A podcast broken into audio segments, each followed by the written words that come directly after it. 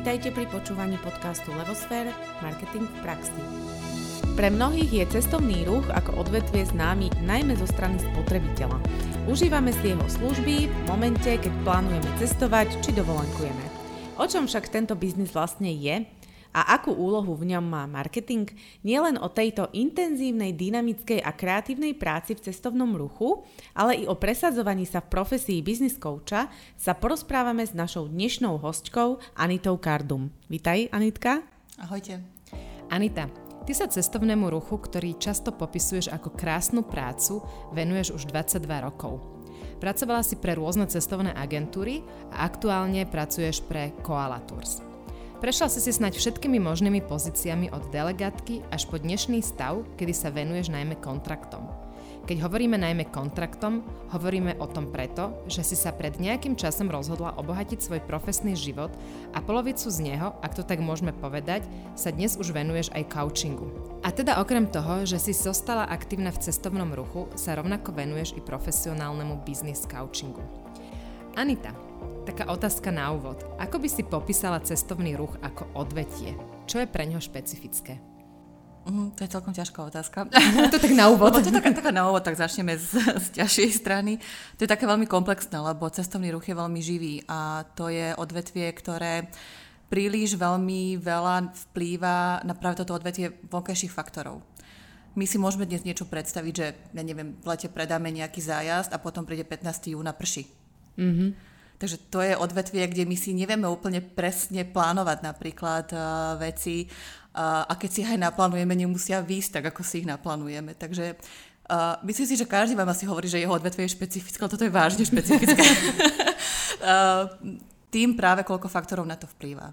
Uh-huh. A hlavne faktorov, ktoré sa nedajú ovládať, lebo naozaj to počasie asi... Nedajú. Nie len počasie, ale napríklad mali sme situácie, kedy boli rôzne... Mm, Atentát v Egypte, nie? Napríklad v Egypte, napríklad v Tunise, napríklad v Turecku rôzne veci sa diali, ktoré my nevieme.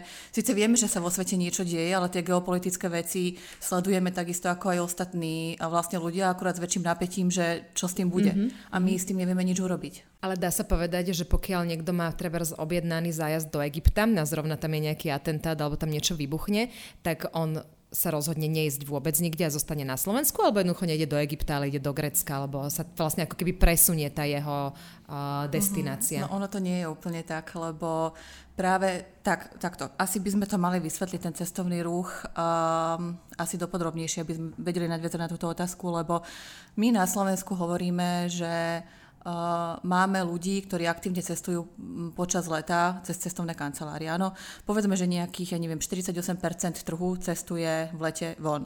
A tam sa to rozdieluje na ľudí, ktorí cestujú individuálne, uh-huh. čiže bez cestovky, a potom tí s cestovkou. Uh-huh. A my, aby sme tým ľuďom priniesli určité služby v určitej úrovni za určitú cenu hlavne pre uh-huh. slovenský trh, my musíme ten produkt kupovať z pravidla rok dopredu. My v týchto dňoch v podstate pripravujeme katalóg a zazmluvňujeme veci, ktoré budeme predávať, alebo reálne ľudia budú čerpať až na budúci rok od povedzme mája, júna naďalej. My, aby sme dosiahli také podmienky, aby boli priateľné pre bežného slovenského klienta cestovnej kancelárie, um, my musíme spravidla zaplatiť uh, už teraz to ubytovanie. To, to rádovo milióny eur idú teraz von, aby sme my vám vedeli garantovať vám bežným dovolenkom tú dovolenku. Áno. To znamená, že keď sa takéto niečo udeje, my už ten zájazd váš sme vyplatili. A je veľmi ťažké v takýchto situáciách reagovať, lebo to je v prvom rade aj morálna dilema pre nás ako pre cestovnú kanceláriu. Čo s tým urobíme? Pošleme ľudí niekam, kde je problém? Tak samozrejme potom sledujeme rôzne veci, nakoľko to je bezpečné, čo hovorí ministerstvo uh, zahraničných vecí, aká, čo nám hovoria lokálni partnery. Uh, napríklad, keď bol útok v Tunise pred ja neviem, 5 rokmi, um, tak my sme tú situáciu vyhodnotili tak, že udialo sa niečo strašné, udialo sa to v nejakom na jednom konkrétnom mieste. My sme následne vycestovali do toho Tunisu, lebo mali sme tam okolo, uh, ja neviem, 10 tisíc ľudí v daný týždeň vonku. Um, a presvedčili sme sa, že všetko je natoľko kontrolované uh, a, a bezpečné, ten režim bezpečné, že jasne, že sa môže niečo udiať. Mm-hmm. Ale tie hotely fungovali naďalej, uh, cestovný ruch sa odvíjal naďalej, vlastne, lebo tie letoviska Áno. Sú rôzne, nie je, len jedno veľa, miesto, je ich veľa. Mm-hmm. A tá, tá dovolenková sezóna pokračovala. Boli ľudia, samozrejme, umožnili sme z morálneho hľadiska, kto vyslovene nechcel ísť, tak sme mu ponúkli niečo iné, ale to naozaj potom nadvezuje na to, aby nám aj ten partner a ten hotel a tá destinácia uh, vyšla v ústretí a to, čo my sme tam predplatili, a to sú, to sú 10 tisíc eur, uh, aby sme to mohli nejakým spôsobom prečerpať, lebo toto môže cestovnú kanceláriu položiť. Mm-hmm. Keď vám zostane vonku vysieť toľko peniazy. Takže odpoveď na túto otázku je, že Áno, dá sa to urobiť aj tak, že sa klientom ponúkne nejaká náhrada v prípade, že okolnosti uh, to umožňujú. umožňujú. tak naozaj veľmi komplikované odvetvie. Veľmi, veľmi, ja to som povedala veľmi skrat, mm-hmm. skratke. Uh, Lebo vy vlastne mm, musíte veľmi, veľmi skoro dopredu vôbec plánovať nákup. A nielen plánovať, vy aj ano. nakupovať. Čiže nakupovať. plánovať musíte ešte skôr tým pádom, že vy dva roky dopredu plánujete, rok dopredu nakupujete. My a plánujeme, potom... povedzme, budú, 2020 sezóna, ja som začala pripravať tú sezónu niekedy v apríli, v máji. Celé leto, pre mňa už aktuálna letná sezóna je pase istým spôsobom. Ja Rozumiem. už som mentálne no, a niekde, niekde ďalej. Uh, samozrejme, že riešime aktuálne veci v sezóne, lebo tam sa nevyhnete tomu. Tam máte vonku denne množstvo ľudí v autobusoch, na lietadlách, na letiskách, v hoteloch, na transferoch, na výletoch, rôzne. Čiže tam sa riešia situačné veci. Ale, ale tá, tá, to sústredenie moje v rámci firmy je už vlastne na ďalší rok. Rozumiem. A teraz v týchto dňoch septembrových finišujeme s produktom ako takým a pripravujeme katalóg pre, pre klientov. Čiže my už teraz máme tie veci nielen zazmluvnené, ale v podstate de facto vyplatené. Čiže keď ľudia reagujú uh, na rôznych uh, v rôznych situáciách, že vy zarábate na nás, tak je to absolútna nepravda, lebo my už sme vašu dovolenku vyplatili. Uh-huh. A to si povedzme, že dneska je 9. oktobra, že keď niekto bude počúvať tento podcast, tak aby vedel, že čo je to, že dneska. Rok 2019. Rok 2019. A mne v podstate ma teraz zaujíma, že vy keď vlastne vyplatíte tie dovolenky dopredu a vy ich nepredáte, tak vlastne je to vaša strata, alebo nejakým spôsobom potom ten hotel, ja neviem, vám niečo vráti alebo niekde kompenzuje. Je to, Či... na, je to naša strata, to prečo strata. by hotel mal niečo vráciať. Ale, ale tuto potom je naša individuálna osobná mm, skúsenosť, možno mm, odvaha, možno, ja neviem, istým spôsobom argumentačná schopnosť a aj charizma, že dokážeme potom s tými hoteliermi ešte niečo nejako si pomôcť. Ale to je veľmi zriedkavé, lebo našou úlohou tiež nie je ten hotel nejakým spôsobom položiť, prečo by nám to mal vrátiť. Mm-hmm. Ale sila nás ako cestovnej kancelárie a čo je, čo, čo je v pozadí iné oproti ostatným, že my máme naozaj nadštandardné vzťahy s našimi partnermi práve v tej lojalite mm-hmm. uh, voči, voči partnerom, uh, v korektnosti, práve v plnení si tých záväzkov, že naozaj my nie sme firma, ktorá má vonku dlhy, ako majú niektorí iní a to mm. nám potom dáva vlastne úplne inú pozíciu, tú vnútornú, to, to čo klient nevidí. Mm-hmm. Ale práve ten klient nakoniec z toho profituje, lebo nám to umožňuje v takých tých extrémnych situáciách klientom viac výjsť v ústretí, lebo aj hotel nám vyjde v ústretí, lebo má v nás istotu. Tak sa, vlastne, tak sa vlastne dostávame aj k marketingu, lebo v podstate presne marketing je o hodnotách, o lojalite, o tom všetkom, čo si doteraz vlastne spomenula. Ale skôr, než sa ešte začneme o, to, o tomto baviť, e, mňa by zaujímalo, že považuješ toto odvetvie cestovného ruchu za saturované? Je tam veľká konkurencia? Je, um, alebo je tam už naozaj obsadené všetky tie oblasti možného zamerania, špecializácie služieb, alebo je tam podľa teba ešte priestor? Um, to je asi tiež taká komplexná otázka, lebo ktorý trh je s čím saturovaný? Ľudia sa menia, doba sa mení, stále je nejaký pokrok, ľudia majú iné návyky, iné potreby, iné chute. S tým je to veľmi ťažko na to odpovedať jednoznačne, lebo keď bereme ten trh cestovného ruchu a cestovných kancelárií, my sme turoperátor. Turoperátor je ten, ktorý zabezpečuje produkt vo veľkom. Cestovná agentúra je, je firma, ktorá produkt netvorí, ale kupuje ho od nás alebo predáva Aha. ho prostredníctvom, mm-hmm. my prostredníctvom nich predávame ten produkt. Týchto agentúr je na Slovensku veľa. Každá dedina má svojho agenta, čo je dobré, lebo uh, ten agent pozná tých svojich ľudí, už vie, kde boli, čo, ako, ako, čo majú radi, ako to kupujú a oni sa viažu aj na jeho odporúčanie. Čiže pre nás ten marketing musí byť aj smerom k agentúram, lebo oni majú taký ten individuálnejší prístup. Nehovorím, že my nie, my máme veľmi veľa pobočiek po Slovensku a naši ľudia už majú, naši, naši zamestnanci majú svoju klientelu, ktorá sa k nám pravidelne vracia. Um, ale ten agent je akoby bližšie, uh-huh. minimálne miestom uh-huh. k tým ľuďom. Uh-huh. A, a tento trh saturovaný v podstate aj je, lebo tá agentúra produkuje koľko? Možno, ja neviem, 100 ľudí za sezónu, tá, taká tá menšia, keď sa bavíme o tých menších mestách. Tie veľké, typu Invia, lebo to je tiež agentúra, Invia nemá vlastný produkt. Všetci hovoria o Invia ako cestovnej kancelárii, no oni prevažne majú produkty uh, turoperátorov, nás. Uh-huh. A, a potom, keď hovoríme o turoperátoroch, tak nás nie je až tak veľa, Mm-hmm. Ale je nás, je nás dosť. Mohli by sme to tu pretriediť trošku. Áno. Čiže lebo, vás... lebo tých ľudí, ktorí cestovnou kanceláriu, uh, kanceláriou cestujú, je, je menej, tým, že ľudia objavili čaro individuálneho cestovania. Mm-hmm. Ale uh, to sa zase viaže istým spôsobom na segment trhu a obzvlášť na, na vek ľudí, ktorí cestujú. Mm-hmm. Lebo máme veľmi veľa individuálnych cestovateľov, ktorí keď potom už majú deti a rodinu, neodvážia sa veľmi už zobrať backpack a ísť, e, ja neviem, do Nepálu len tak, alebo precestovať celé Grécko krížom krážom. Dá sa to, samozrejme s deťmi sa cestovať dá, o tom by som mohla hovoriť veľmi veľa. Áno, to je ale, ale na to musí byť, na to musí byť uh, aj odvaha, ale aj veľa skúseností, uh, ako cestovať. Čiže potom sa tí ľudia zase vracajú do cestovnej kancelárie. Mm-hmm. Takže to je také fluktuačné číslo, uh, ktoré cestuje z um, cestovnými kanceláriami a tak to je dobre, tak to mm-hmm. má byť. My mm-hmm. nebudeme sa pretekať proste s niekým a presviečať ho, vieš čo, že nechod sám, lebo popalíš sa, alebo kúpiš si letenku za 20 eur, ale čo transfer? Kúpiš si hotel, alebo je to mestský hotel, ty nevieš, že si si to kúpil. Ľudia častokrát nemyslia na také veci a potom pri toho destinácia sú strašne sklamaní a povedia, že Booking nás oklamal. Booking nás neoklamal, ty si si to takto proste objednal a nebral si do úvahy veľmi veľa faktorov, ktoré my naozaj zvažujeme. Lebo keď cestuje s nami rodina, tak mojou úlohou je nájsť ten hotel priamo na tej piesočnatej pláži alebo akékoľvek inej pláži, tak aby to bolo proste uh, v zámere alebo filozofii toho, čo ten klient chce, ja neviem, rodinný hotel, tobogánový, uh, alebo ja neviem, meský hotel, uh, rôzne tam sú kritéria a toto človek nie úplne pri tom cestovaní sám zvažuje.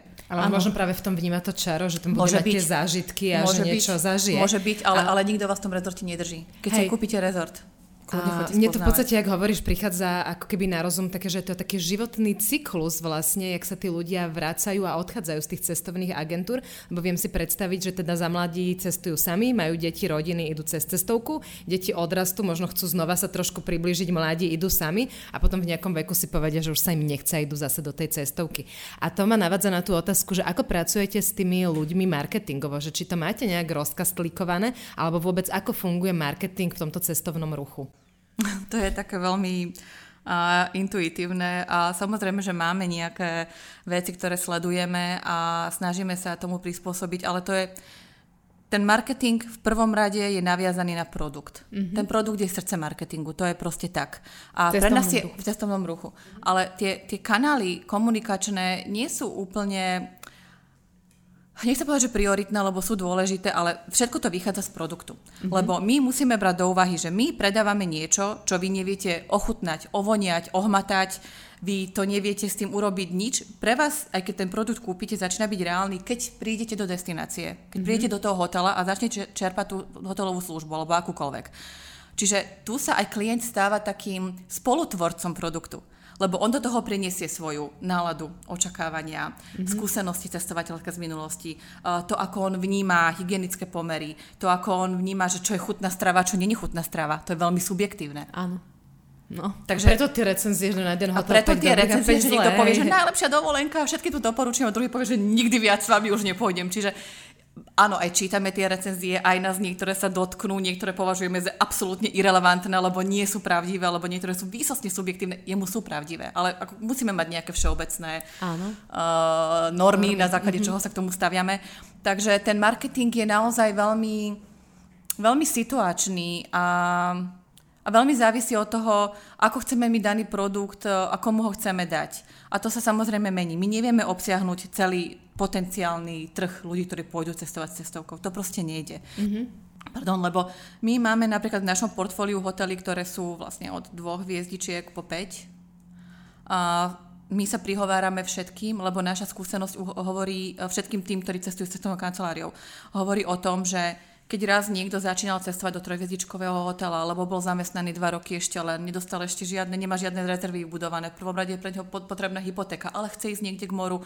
Ten klient za 4, 5, 6 rokov sa už dostane do úrovne štvorhviezdičkového a tak ďalej. Čiže my stále vlastne, tí ľudia nám fluktujú. Potom sa niečo stane, tak si povieš, že ten rok nemôžem ísť, lebo prerábam kuchyňu, mm-hmm. tak nepôjdem do takéhoto rezortu, pôjdem do iného. Tak zase má u nás, u nás tú možnosť si niečo kúpiť. Takže my tým produktom sa prihovárame tým ľuďom, aby sme v každej fáze akoby života oslovili uh, tých ľudí mm-hmm. ktorí chcú cestovať cestovou kanceláriou. To je veľmi dôležité povedať, lebo tí individuálni ľudia my veľmi ťažko sa im prihovoríme, lebo oni pre nich to je filozofia bytia už.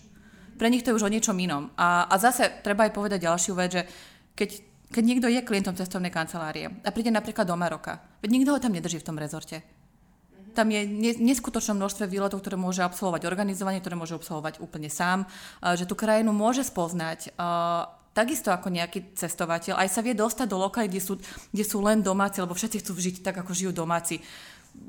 On to môže sa toho dotknúť, môže to ochutnať, môže to vidieť, môže to zažiť, ale má komfort rezortu, má, má istú postel, ktorá proste zodpoveda nejakému štandardu, má stravovanie, kde ľudia veľmi radi jedia Slováci a potrebujú mať veľmi veľké objemy výber, všetkého a veľký výber a to je pre nich dôležité, takže oni si tam proste to svoje jednoducho nájdu. Ono to môže byť aj dôsledkom toho, že teraz je to moderné, hej, že vlastne pre nás ten booking je otázka mm-hmm. posledných dvoch, troch rokov, tak masovo, mm-hmm. lebo to, mm-hmm. že my sme to poznali ako tí, čo máme radi jednak cestovný ruch alebo cestovanie aj uh, individuálne, to, to je jedna vec, druhá vec, že fakt znalosť ako taká bookingu ako takého možno sa bavíme o posledných dvoch, troch rokoch je to taký akože trend. Ale možno zase príde aj taký comeback práve tých e, cestovných agentúr, lebo oni majú svoj servis, majú svoj zmysel a dneska si ho aj veľmi pekne pomenovala vlastne, čo všetko cez tú agentúru mám zabezpečené. A uh, ja mám ešte takú otázku, že uh, je to teda biznis, ktorý je dosť ťažko uchopiteľný, je to biznis, ktorý je ťažko predikovateľný. Bavili sme sa o marketingu, že srdce marketingu je teda produkt a že od neho to všetko závisí. Bavili sme sa trošku o komunikačných kanáloch, ale venujú sa podľa teba, a teraz tak všeobecne, cestovné agentúry aj svojej značke, hej, že ty robíš napríklad pre Koala Tour, sa je teraz svoje iné značky, podľa teba venujú sa tomu dostatočne na trhu alebo nie? Nemusíš menovať konkrétne, len taký nejaký tvoj Jasne. názor na to tak aj my, aj akýkoľvek iný nám podobný subjekt eh, v cestovnom ruchu, samozrejme, že chceme budovať um, určité povedomie u ľudí a chceme vyvolať pozitívnu emóciu. Keď niekto povie, že koala tours, tak chcem, my chceme, aby ľudia cítili, že tak s tými toto bolo dobré, choďte s nimi, ja s nimi pôjdem opäť. Mm-hmm. Um, takže áno, snažíme sa, snažíme sa za tým menom tým ľuďom niečo dodať. Mm-hmm. Uh, len myslím si, že to je o kúsok ťažšie, ako keď, ja neviem, predávate horálku alebo kofolu. Alebo Určite áno. No. Tam, tam, to je, tam, tam nie je príliš veľa priestoru na veľmi veľa osobných dojmov a pocitov. A v tom cestovnom ruchu je. A, a osobná skúsenosť toho klienta je veľmi dôležitá. Môže sa napríklad stať, že človek príde do hotela, všetko bolo super, všetko bolo regulárne, všetko bolo v súlade s tým, ako malo byť, len mu pršalo celý týždeň. A on to, on to, už, on to už spojí s nami, že s Koalou som bol v Taliansku a, a, a nie prioritne, že my za to môžeme, ale on je to už tak nejako spojí, že mm-hmm. mentálne spojenie, veď ľudia, v súvi, súvis, roz, ľudia premyšľajú v súvislostiach, v asociáciách. Presne áno. tak. Takže toto je veľmi ťažko s tým niečo robiť, ale áno, snažíme sa budovať uh, tú značku. Uh, používame v poslednej dobe samozrejme my Instagramy a stories a na to ľudia veľmi, veľmi rýchlo reagujú, len tam je, tam je potom taký zádrhal, že sa máme krásne tie storička destinácií, s animátormi, a s delegátmi, a z výletov a proste z rôznych krajín, z rôznych rybých trhov, ovocných trhov, neviem akých trhov. Dodáme im vlastne minimálne vizuálnu chuť, ale my nevieme, či ten človek nakoniec s nami bude cestovať. Takže my ich zásobujeme rôznymi takými peknými vizuálnymi vecami, ale dobre, budujeme si nejaké povedomie a uh, to je taký veľmi, veľmi rýchly nástroj. Tento rok bol naozaj prelomový v tom, že začali ľudia komunikovať s nami prostredníctvom Instagramu a tam potom vidíme, že už ich vieme odporučiť na konkrétny Aha. produkt alebo na konkrétnu pobočku, kde si to môžu kúpiť. Že už to vieme tak nejako s tým aj my viac robiť, mm-hmm. ale, ale toto je taká, taká hra tak celý marketing je hra. Áno. A to je veľmi pekné, čo si povedala o tej komunikácii cez Instagram, lebo v podstate tak laicky to teraz poviem, nie ako marketér, ale skôr ako spotrebiteľ, a, že komunikáciu reklamných agentúr zväčša vidno takto, že na jeseň, keď sú nejaké first momenty a potom pred sezónou, keď sú e, cestovných, čo som povedala? si reklamných. Reklamných cestovných agentúr a, a potom pred sezónou, keď sú nejaké možno last momenty a že sa to tam akože točí okolo tých first a last moments a že vlastne ako vnímaš ty posun komunikácie mimo teda vás a že celkovo na tomto trhu, že ako tie cestovné dobre hovorím, cestovné agentúry komunikujú so svojimi potenciálnymi zákazníkmi a že ako sa tento segment mení? Mm, tu je treba opäť povedať, že cestovné kancelárie podliehajú sezónnosti. To je niečo, čo je opäť špecifické pre to, pre to obdobie, uh, teda pre, pre, toto, uh, pre tento profesiu, čo to je? Uh, odvetvie. Odvetvie, tak.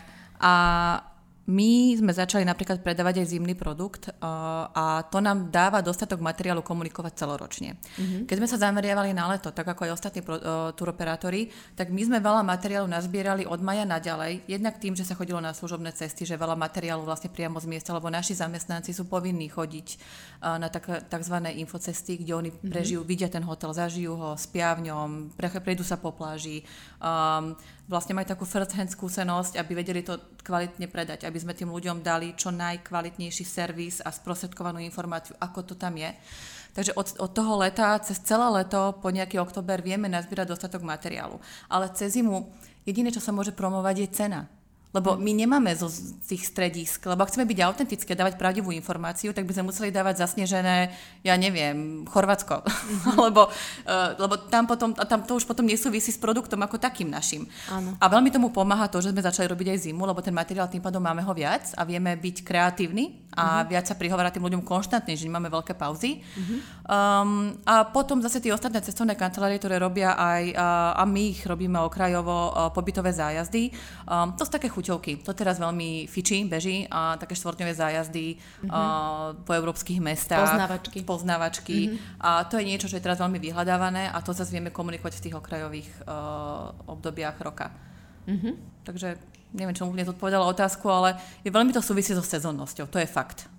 A ktoré komunikačné kanále sa tak najviac využívajú? Tak tieto social media teraz je niečo, čo, čo naozaj fičí, ale pre nás je najdôležitejší komunikačný kanál katalóg.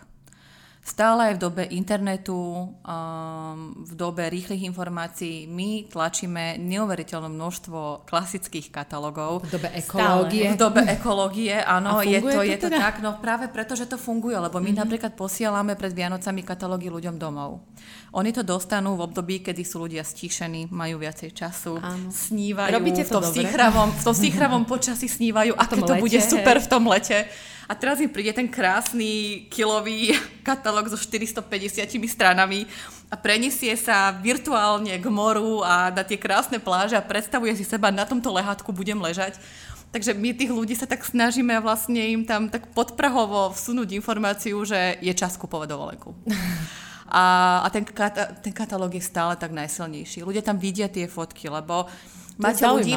Teraz napríklad veľmi, keď sa rozprávam s ľuďmi, povedzme v mojom veku a mo, podobne môjmu pracovnému nasadeniu, tak ľudia veľmi veľa pracujú a mnoho ich pracuje s počítačom. A oni mi povedia, že vieš čo, že pošli mi ten katalóg, že ja fakt 8 hodín sa pozriem do toho počítača, ja už nechcem nič pozerať na internete. Že ja fakt sa nechcem do To toho je pozerať a surfovať. Mm-hmm. Že pošli mi proste ten katalóg, ja si to nalistujem v kľude. A to je, to je super.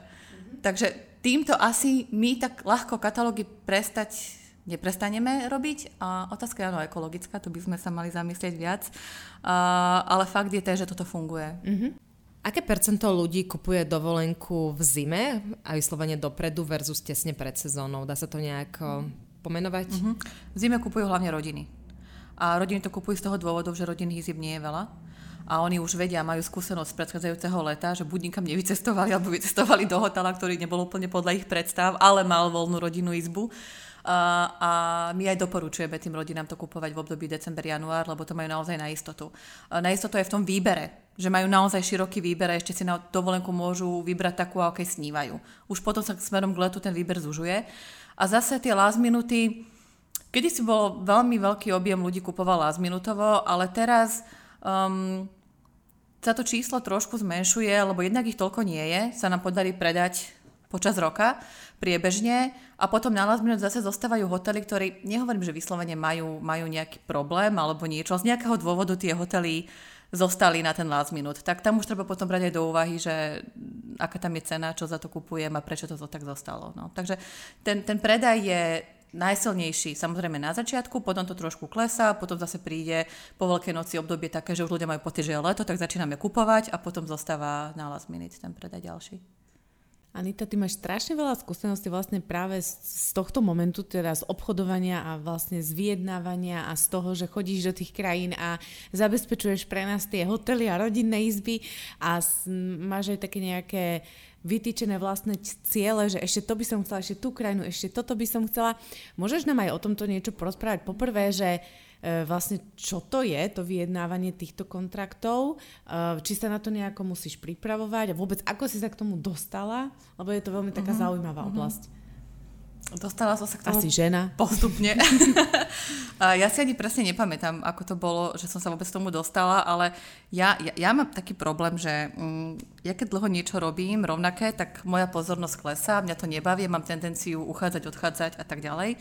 A druhý môj problém je, že nedokončujem veci. Čiže ja som ten iniciátor. Mňa baví veci rozbehnúť, vymyslieť, vykreovať, um, odvážiť sa na niečo, čo sa nikto neodváži a už potom vlastne by to mal dokončovať niekto iný. Je, je to úplne hrozné, teda keď počúvajú moji kolegovia, tak strašne podľa mňa sú nešťastní z toho. Ale, ale takto to je. A práve táto, táto možno odvaha skúšať nové veci uh, nám priniesla veľa zaujímavých projektov. A to vyjednávanie je, je to hra. To je proste o tom, že kto bude mať viac argumentov, kto príde lepšie pripravený. Um, v tom mužskom svete ja som mala vždy takú štartovaciu pozíciu o kúsok ťažšiu, lebo pamätám si, keď som mala 24 rokov a prišla som do bedného hotela a veľmi, veľmi som chcela ten hotel mať a prišiel taký starší pán, on už vtedy mal nejakých 60 rokov a prišiel za mnou s tým, že, že čo ty moja, že ponúkaš poistenie? a to bolo také, že som si povedala, že tak toto teda nie. Trvalo by 3 roky, kým som ten hotel dostala. A keď som sa k tomu hotelu dopracovala, mali sme výborný kontrakt na ďalších asi 5 alebo 6 rokov. Ten človek sa nakoniec stal mojim takým mentorom, lebo si zaumienil, že teda on ma naučí všetko, čo on vie, lebo som asi sa presadila, obhajila. Tak tie situácie boli rôzne na tých, v tých začiatkoch. Že, že fakt je ten, že v cestovnom ruchu pracuje veľmi veľa žien, ale pracujú na úrovni pobočiek, ja neviem, asistentiek, sekretárok a veľmi málo žien je v tej exekutíve, vlastne v tom, kde sa hýbu tie veľké veci. A mne sa tam darí nejakým spôsobom presadiť neviem, ja som asi taká, že fakt zavrieš mi dvere ja prídem oknom. Aj krajiny ako je Maroko, Tunisko, áno, Maroko, Egypt, Tunisko, áno, áno, aj toto práve ja tie arabské, ja ich mám Ty fakt miluješ, rada. Mm-hmm. Uh, ani nie, mám rada krajiny ako také, milujem cestovať v tých krajinách, ale aj tá mentalita vyjednávania je iná. Lebo tam nikdy nevieš, na čom si. A to, čo aj si povieme, nemusí platiť a, a to sú ľudia, ktorí vedome dokážu klamať do očí. A to je pre mňa vždy výzva vyhodnotí to, že do akej miery je smerodajné a pravdivé, čo sme si povedali. Ale keď už sa kontrakt podpíše, to už platí. Tam už to vieme, že to slovo je podpísané, čierne na bielom to platí. Ale celá tá fáza predtým je veľmi dynamická, zaujímavá. Ja som typ, ktorý má asi viac energie od Boha ako, ako bežný nejaký iný človek a možno žena.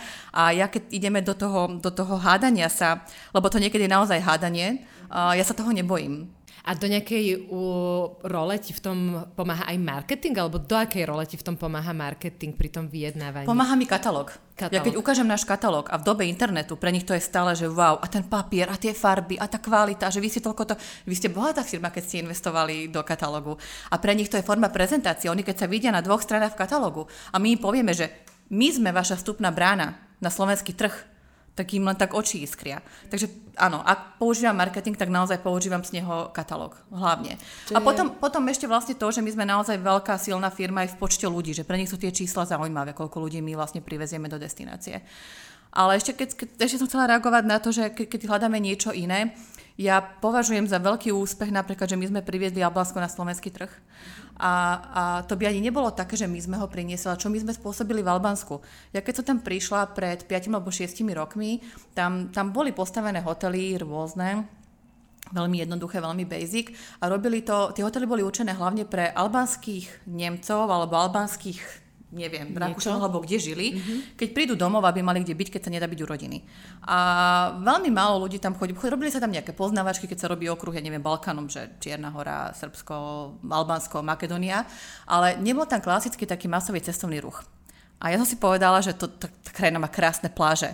Tí ľudia sú takí, akí boli v iných krajinách pred desiatimi rokmi. Veľmi milí, veľmi prístupní. Strava je podľa mňa celá ekobio, lebo všetci tam majú malé políčka, je tam veľmi málo, ja neviem, infraštruktúry. Uh, teraz už to je po tých 5 rokoch samozrejme iné, nebavíme sa o Tyrade ako hlavnom meste, ale o takých tých iných miestach. A mne to proste prišlo, že toto je fakt neobjavený kus zeme a my toto tu proste musíme dokázať. Tak keď som to hovorila nášmu majiteľovi, tak najskôr si myslel, že som asi úplne zišla z cesty aj prognozov, aj víziou, aj všetkým. Ale nakoniec teda OK, dal, dal, dal mi zelenú aj môjmu kolegovi a Išli sme tam, vyrobili sme produkt a začal sa to na Slovensku predávať, ale tie prvý rok si vyžadovalo moju prítomnosť v tom hoteli ako 3 dní z týždňa, každý týždeň počas dvoch mesiacov, že my sme ich fakt doslova do písmena učili, ako sa serviruje, čo sa serviruje, uh, koľko porcií sa dáva, ako má vyzerať uprataná izba. Veľa, veľa sme, veci sme ich naučili a pred dvoma rokmi som sa, musím pochváliť, dostala za to cenu od ministra cestovného ruchu za prínos albánskému turizmu. A to bolo strašne krásne, že ako jedna cestovka, kde si zo Slovenska dokáže ovplyvniť chod celej krajiny a pomôcť. A to tak, že Albánsko je teraz na mape cestovného ruchu. Náš čárter, naše lietadlo bolo prvé, ktoré priletelo do Albánska. Nás čakal červený koberec na letisku. Ja minister, minister, áno, minister cestovného ruchu. Vítali nás uh, veľkými dielami vody.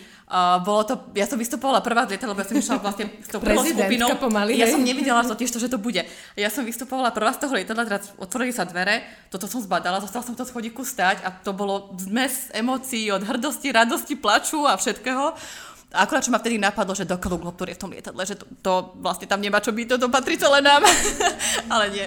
Uh, a bolo to, bolo to úžasné. Takže to Albánsko bolo pár rokov, bola top destinácia. Teraz tie čísla klesajú, lebo to Tí Slováci zase potrebujú chodiť niekam, niekam inám a chodiť na také zvučnejšie mená, lebo porovnajte si, ja neviem, že povedať, že bol som Maroko alebo na Krete, je inak, keď povieš, bol som v Albánsku, že toto je trošku také slovenské špecifikum. No. Ale fajn je to, že ostatné krajiny začali do Albánska chodiť a ja mám z toho obrovskú radosť, že my takéto, v podstate jedna firma od niekadeľ sme urobili takú veľkú vec.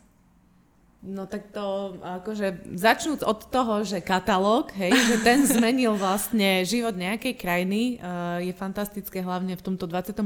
storočí a vo svete online, pretože práve ten aj ten tlačený katalóg mňa to strašne zaujalo, že takéto niečo vlastne využívaš a že ti to otvorí dvere do mm-hmm. takýchto vecí, pretože my stále hovoríme o tom, že značka sa musí prezentovať uh, nielen tým, že čo má za sebou hodnoty, vízia a tak ďalej, tak ďalej, ale aj to, ako to prezentuje, tá forma, že je dôležitá a že niekedy je naozaj mm-hmm. ten katalóg, tá tradičná forma ano. urobí viac ako čokoľvek mm-hmm. iné. No a to, čo sa ti podarilo, tak to je fakt úžasné, to je. gratulujeme. Ďakujem. Naozaj e, veľký čin, to sme ani nevedeli. Mm-hmm. no, Uh, fajn, tak ako na to nadviazať teraz? Neviem, zostala som taká úplne no, ale... ale poďme naviazať na to v tom, že v cestovnom ruchu v podstate uh, je veľa tých pozitívnych aj kadejakých negatívnych emócií, ktoré si aj spomínala, lebo je to veľmi spojené s tým osobným prežívaním toho daného človeka. No a čo v momente, keď tie cestovné agentúry ešte aj skrachujú? Teraz sme tu mali jednu agentúru mm. uh, cestovnú, ktorá nám krachla a vždy to v tých ľuďoch vyvolá nejaký strach, paniku, možno nejaké bariéry. Ako s tým pracujete, alebo do akej miery to ovplyvňuje, neovplyvňuje váš biznis, alebo dá sa to vôbec nejak tomu predchádzať? V prvom rade to musím vysvetliť, že, že a dovolím si opraviť, ak sa teda nehneváš. Cestovná agentúra uh, je spoločnosť, ktorá predáva produkt cestovnej kancelárie. Mm-hmm. Čiže ak to máme dať do nejakej úrovne, tak cestovná kancelária je viac, lebo je tvorca produktu. Mm-hmm. Čiže ona nesie zodpovednosť, agentúra nie. Agentúra, keď skrachuje, tak zavre, sa, mm-hmm. zavre kanceláriu, predá nábytok a nič sa v zásade veľmi nedeje, jedine pokiaľ má nejaké záväzky voči turoperátorovi, či cestovnej kancelárii. A my zo zákona vyplýva, že my cestovné kancelárie musíme platiť poistenie proti úpadku. A to sú, to sú veľmi vysoké ceny lebo a sumy, ktoré my za to musíme platiť, lebo to sa odvíja aj od počtu klientov, ktoré s nami cestujú. A tým, že my sme veľká cestovná kancelária, tak tie sumy sú značné. A v, prípade, v takomto prípade vlastne poisťovňa sa postará o, o tých klientov, ktorí sú niekde vonku v zahraničí. Je to, je to súčasťou toho balíka poistenia, aby toho klienta dopravili E, domov, čiže nezostane niekde vysieť. Ani sa nestane, a... že musí si tú dovolenku skrátiť alebo odísť skôr? Uh, niekedy že... sa, áno, to sa niekedy môže stať, ale to opäť pokrýva poistenie. To už to je naozaj, toto je vec, ktorú, to, to je uh, likvidačná záležitosť poisťovne. My si tento záväzok plníme, my ho platíme samozrejme rok vopred, to sa rieši opäť v týchto dňoch. My dostávame garančný list, ktorý prezentujeme v katalógu, že my teda naozaj proti tomuto úpadku poistení sme klient, ktorý už má skúsenosti s cestovnou kanceláriou a vedia, že si to majú pýtať a vidia to vlastne vytlačené v tom katalógu a, a je to k dispozícii na každej našej pobočke uh, vlastne na, k nahliadnutiu, že ten že poistenie proti úpadku sme. Čiže mm-hmm. to je veľmi, veľmi jednoduchá procedúra. A zase ďalšia vec, cestovka neskrachuje len tak zo dňa na deň. Aj teraz Tomasku, ktorý mal, mal pro, tie problémy sa ťahali niekoľko mesiacov. V našom fachu toto bolo viac menej očakávané. Mm-hmm. Takže toto sú veci, ktoré, ktoré sa nejakým spôsobom vedia. Ale nie je to úplne bežné, samozrejme. A ono v podstate, mm, mne to nedá, ale ešte sa stále vrátim k tomu, že k tým destináciám jednotlivým, že podľa čoho sa napríklad Slováci rozhodujú, že je to o tých zvučných menách, že kam chcú ísť do akej destinácie, alebo je to o cene, mm-hmm. kde je to výhodnejšie. Ja si netrúfam. Prepač, no. ešte, a, že a podľa čoho si vyberajú aj cestovné agentúry, lebo teraz dobre, mm-hmm. momentálne nie krachol Tomás Cook, ale ja neviem, idú za tou zárukou, že vedia, že koala treba má tento garančný list, že ako sa tí Slováci vlastne rozhodujú? Tak jednak tam hrá rolu nejaká lojalita, a pozitívna skúsenosť s danou cestovkou mm-hmm. a tá pozitívna skúsenosť doporučujú ďalej. To je jedna, uh, jeden spôsob. Ale ja si netrúfam úplne povedať, že na základe čoho sa ľudia vyberajú, lebo to záleží od toho, aký má životný štýl, aké má životné podmienky, aké má finančné podmienky ten človek, uh, v, akom, v, akom, a v akej časti krajiny Slovenska alebo našej krajiny sa nachádza, žije. Takže tých preferencie sú veľmi, veľmi individuálne. Mm-hmm. Fajn, no my sme si vlastne popísali, eh, čo to z marketingu, popísali sme si niečo aj z vyjednávania, popísali sme si o tom, akí sú Slováci, čo majú radi, čo nemajú radi. Mňa by ešte tak špecificky zaujímala asi mm, posledná takáto otázka ku cestovnému ruchu, že do akej miery pre Slovákov je dôležitá cena. My dosť cenu riešime v rámci marketingu, pretože uh, teda minimálne v tom e-commerce alebo v online svete je cena jedným z základných nástrojov, ktoré sa využívajú na to, aby sa vôbec predávalo. Uh, my takí tí core marketéri trošku s týmto bojujeme, pretože tá cena, alebo teda ani nie cena, ale veľa zliav vlastne ubližuje značke. Ako je to v cestovnom ruchu? Cena je kľúčová, mm-hmm. absolútne. Stále. Stále kľúčová, ale tam je iný problém s tou cenou. Uh, tam je problém taký, že čo ľudia za tou hodnotou tých peňazí vidia. Lebo keď niekto má plat 500 eur a potrebuje sa na to šetriť 2 roky, tak pre neho dovolenka, ktorá stojí povedzme, neviem, 700 eur na osobu je šialene drahá a pritom to je jedna z basic dovoleniek napríklad. Mm-hmm. Pre niekoho 700 eur je také, že tak to ani nejdem, však to je úplne že lacné, to bude mať určite nejaký problém. Ano. Čiže to je o tom, že čo my za to cenou vidíme čo klienti za tom vidia. A s týmto bojujeme aj my, lebo keď niečo stojí, ja neviem, 300 eur, e, letecký 7 dní, all inclusive dovolenka, tak asi, a rozdelím si to, že na deň to stojí 20 eur na osobu, tak asi už viem, že tá cena niečo odzrkadluje. Ale tí ľudia majú očakávania, lebo on zase, a presne, šetrí na to hrozne dlho, je to jeho vysnívaná dovolenka, neuvedomuje si, že, že v reále tá hodnota je nejaká, pre neho je veľmi vysoká a príde a preto má prvé rozčarovanie, alebo príde do hotela, ktorý on si takto nepredstavil. Napriek tomu, že videl fotky, napriek tomu, že čítal texty, my píšeme veľmi pravdivé texty, lebo v dnešnej dobe hlavne internetu a rôznych TripAdvisorov a holiday checkov a bookingov a neviem čoho si nemôžeme dovoliť napísať, ako kedysi, keď internet nenapísal, teda neexistoval, sme napísali takto, ako to my vnímame, cítime a tak a nebola, tá overiteľnosť nebola taká instantná. Mm-hmm. Takže tie texty sú veľmi pravdivé a napriek tomu proste tí ľudia prídu a sú rozčarovaní. Takže cena je absolútne kľúčová. A práve preto aj my nakupujeme a platíme rok vopred, aby sme tú cenu priniesli na ten náš trh čo najvýhodnejšiu. Takú, že keď ten hotel chcete kúpiť v júli sami priamo od hotela, tak tá cena je niekoľkonásobne vlastne vyššia, alebo je úplne iná, alebo, alebo v tom balíku nemáte deti zdarma, ale máte takú istú cenu, ako vám ponúkne hotel a deti si platíš alebo v tom nemáš, ja neviem, plážový servis, že musíš si platiť lehátka, alebo niečo. Takže vždy tam je niečo, niečo, čo sa my snažíme pridať do toho, nehovoriac o, o letenkách, o službách delegáta. Ľudia majú jazykové bariéry ešte stále. Ľudia sa nevedia, a to nehovorím len o staršej nejakej generácie, kopec mladých ľudí proste neovláda jazyk. A on potrebuje byť odprevadený z Bratislavského letiska, alebo Košického, alebo ja neviem, Sliaču, až do momentu, kým príde do hotela, neprivíta ho opäť delegát v slovenskom jazyku. Proste tí ľudia to potrebujú. Taký pocit istoty a bezpečia. A toto, hej. keď si plánuješ dovolenku sám, tak jednoducho nemáš. Premostíme teraz k tomu, čím sme, čo sme vlastne na začiatku spomínali, že sa venuješ popri cestovnom ruchu a to je ten business coaching. A ja tu dám do takej otázky, že ako je to spojiteľné a ako ti business coaching pomáha práve v tom, čo robíš v cestovnom ruchu. Mm-hmm. Alebo opačne, možno cestovný ruch v business coachingu. Mm-hmm. Tak ono to je asi prepojené momentálne u mňa, lebo ja sa snažím vždy zo všetkého, čo v živote mám, tak eh, ja tak vždy hovorím, že keď ti život dá citróny, tak si sprav limonádu, že čokoľvek, čo ty v živote máš, tak z toho nejak vyťaž, vyšťav, odšťav, nakrájaj, alebo čokoľvek. A tak to mám aj s týmto. To bolo niečo, po čom som ja vždy túžila nejakým spôsobom podvedome. A teraz, keď to robím, tak práve v tejto práci mi to pomáha aj pri tých vyjednávaniach. Lebo naučila som sa viac napríklad počúvať, naučila som sa klásť otázky tak, aby ten človek mi neunikol. Uh, viac vidím možno, že potrebujem menej času spoznať toho človeka, že veľmi, veľmi mi to práve pomáha aj v tejto mojej súčasnej práci alebo tej mojej cestovnej práci. A zase naopak, no už tak spoznávam veľmi veľa ľudí na tých mojich cestách služobných a tak a uh, tam tí ľudia, ktorí ma poznajú z tejto profesnej stránky cestovného ruchu, tak keď im poviem, že sa takémuto niečomu začína venovať, každý by si ma nechcel najať.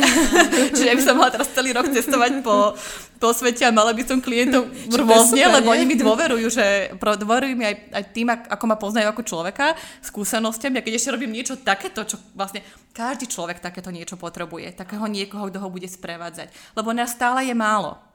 Je nás ako teraz na Slovensku, to je samozrejme veľký boom a je veľmi veľa samozvaných koučov. My mám za sebou naozaj niekoľko výcvikov a stále, stále som v ďalšom a vzdelávam sa, lebo chcem to naozaj mať uchopené odborne, nielen také, že mám pocit, že som kouč a viem sa opýtať tri dobré otázky, to nie nie som ani motivátor, nebudem rozprávať veci, ktoré veľmi dobre zniejú a človek sa na to nadchne a potom nevie, čo s tým. To nie je moja cesta. Um, takže nás treba a v tom biznis svete obzvlášť. A ja stále hovorím, že a ja, moja vášeň je vlastne práca so ženami v biznise, lebo tým, že som jedna z nich, tak ich mm-hmm. viem možno pochopiť aj z tej druhej strany. A tam je možno nejaká moja pridaná hodnota. A strašne ma to teší. To mm-hmm. mám fakt, to je... Srdcovka teraz, Taká hej? srdcovka. Vlastne aj cestovný ruch je moja srdcovka, ja sa toho ani nechcem, ani neviem vzdať.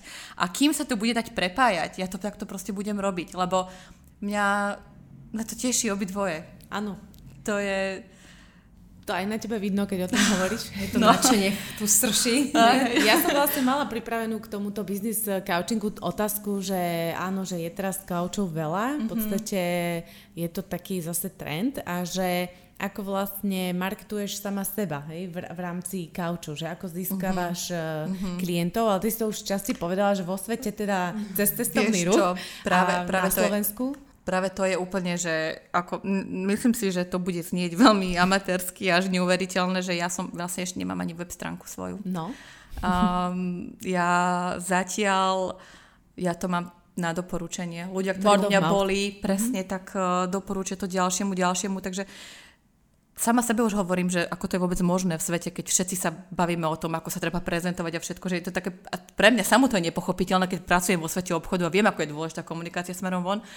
Ale zatiaľ mne to stačí, ja viac priestoru ani ako veľmi nemám, ale nejak to ide takto samé, že asi odvediem dobrú prácu a ten človek sa tým zazdiela s niekým iným a tak tí ľudia ku mne prídu ale musím s tým niečo spraviť. Ako dávam tu verejný slub, že aj sebe, áno, že musím s tým už niečo spraviť. No.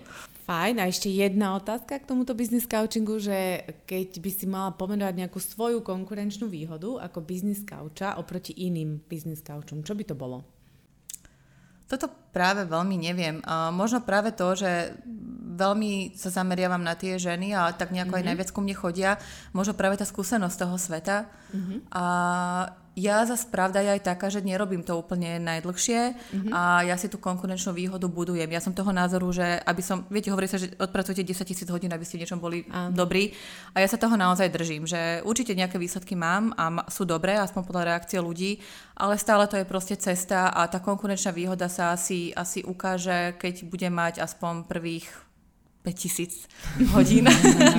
Takže nechávam to proste tak. Robím najlepšie, ako viem, vzdelávam sa, to je pre mňa kľúčové rozumieť veciam a nielen coachingovým, ale aj z psychológie, terapeutických rôznych výcvikov a tak.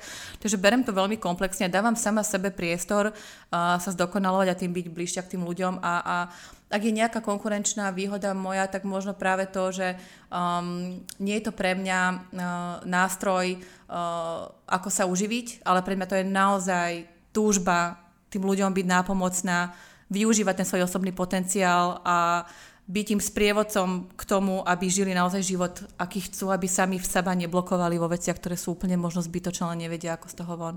Mm-hmm. Ja si myslím, že týmto si aj zodpovedala našu jednu z posledných záverečných, záverečných otázok, ktoré dávame našim hosťom a v podstate celý ten rozhovor to bolo úplne jasné, že čo pre teba znamená cestovný ruch, ruch aj business coaching, mm-hmm. že myslím, že to není potrebné ti ju pokladať, ale dovolím si tam vsunúť, uh, lebo ma to fakt zaujíma, uh, že čo je pre teba top destinácia a top kniha, a, ktorú by si odporúčila, že keď niekto bude neviem, rozhodovať sa na budúci rok na dovolenku, tak toto je top destinácia, ktorú by mal zvážiť. Môžem si dať podotázku v rámci tvojej Môžem otázky. si dať podotázku a teda potom tú top knihu, ktorú by ano, sa na tej dovolenke mal prečítať. Áno, dovolenka, lebo ja to tak vnímam, že máme čas, kedy v lete cestujeme ako letná dovolenková destinácia a potom máme takéto cestovanie také bomboníkové.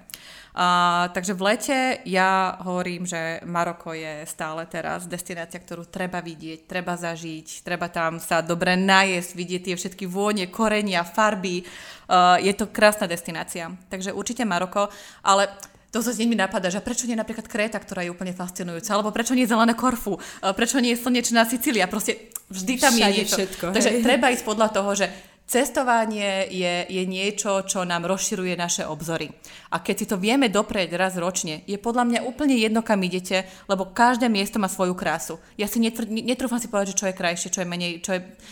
Všade, kde človek príde, keď má otvorené oči a, a tie chuťové bunky nastavené na testovanie nových vecí a keď počuje proste ten jazyk a, a vníma tú kultúru, tak všade sa mu bude páčiť. A potom z takých tých cestovateľských, ja som teraz bola v Japonsku a to som povedala, že kto môže raz za život Japonsko treba zažiť. To je niečo úplne iné ako, ako zbytok sveta, to už som teda videla fakt, že veľký kus sveta, ale toto bolo prekvapivé a, a veľmi také dušu pohľadzujúce. A ktorú knihu si zobrať, tak e, ja mám takú najobľúbenejšiu knihu Smet po živote. To je kniha, ku ktorej sa vraciam a to je veľmi taká hlboká kniha a vždy, keď si ju čítam a zostupom času tam nájdem niečo úplne nové. A to malo ktorá kniha mi dokáže takto, po, a to ju fakt poznám tú knižku asi 15 rokov a mám ju úplne rozpadnutú, tú knihu mám od mojej mamy a to už tak, to, tak zlepené, že keby ju niekomu požičam, tak e, neviem, či by vôbec ju požičal, tak vyzerá, ale je tam veľmi veľa takých životných múdrostí a to sa mi na tej knihe páči, že je taká uh, dlhoveká. Mm-hmm. Krásne. A čo by si odkázala našim posluchačom v súvislosti s marketingom? mm-hmm tam by som asi povedala, že iba z mojej skúsenosti, žiadna nejaká generálna pravda, um, že keď sa zameriate, aby ten produkt, ktorý predávate, bol naozaj vycibrený a dôveryhodný, autentický a, a profesionálne nastavený, uh, tak potom asi to je ten najdôležitejší marketing, že čokoľvek, čo robíte, nehovorím, že nie je podstatné, ako ho predávate a ktorými kanálmi, ale vždy je kľúčové vychádzať do toho, že čo predávam. A keď to predávam a vložím do toho všetky tie svoje aj, aj hodnoty, aj, aj, aj vlastne to približenie sa k tým ľuďom a robím ten produkt najlepšie, ako viem, tak si myslím, že cesta sa vždy nájde. Lebo keď produkt nie je dobrý, tak ťažko budeme hľadať, ako to predáme a ako ho tým oslovíme. Čiže asi sa prioritne treba zameriavať na, na ten produkt. Super, tak ďakujeme Anita mm-hmm, za tvoj čas a za nádherný rozhovor a želáme ďakujem, veľa šťastia vo všetkom, čoho sa dotkneš. Áno, ďakujem, ďakujem vám veľmi pekne za pozvanie. Lúčime sa aj s vami, naši poslucháči a veríme, že ste sa niečo nové dozvedeli, minimálne o tom, kam ísť budúci rok na dovolenku. Ale samozrejme aj mnoho, mnoho ďalších informácií a nezabudnite sa teda stať našim odberateľom našich podcastov, lajkovať, šerovať, pozrieť našu webku. Tešíme sa na vás na budúce.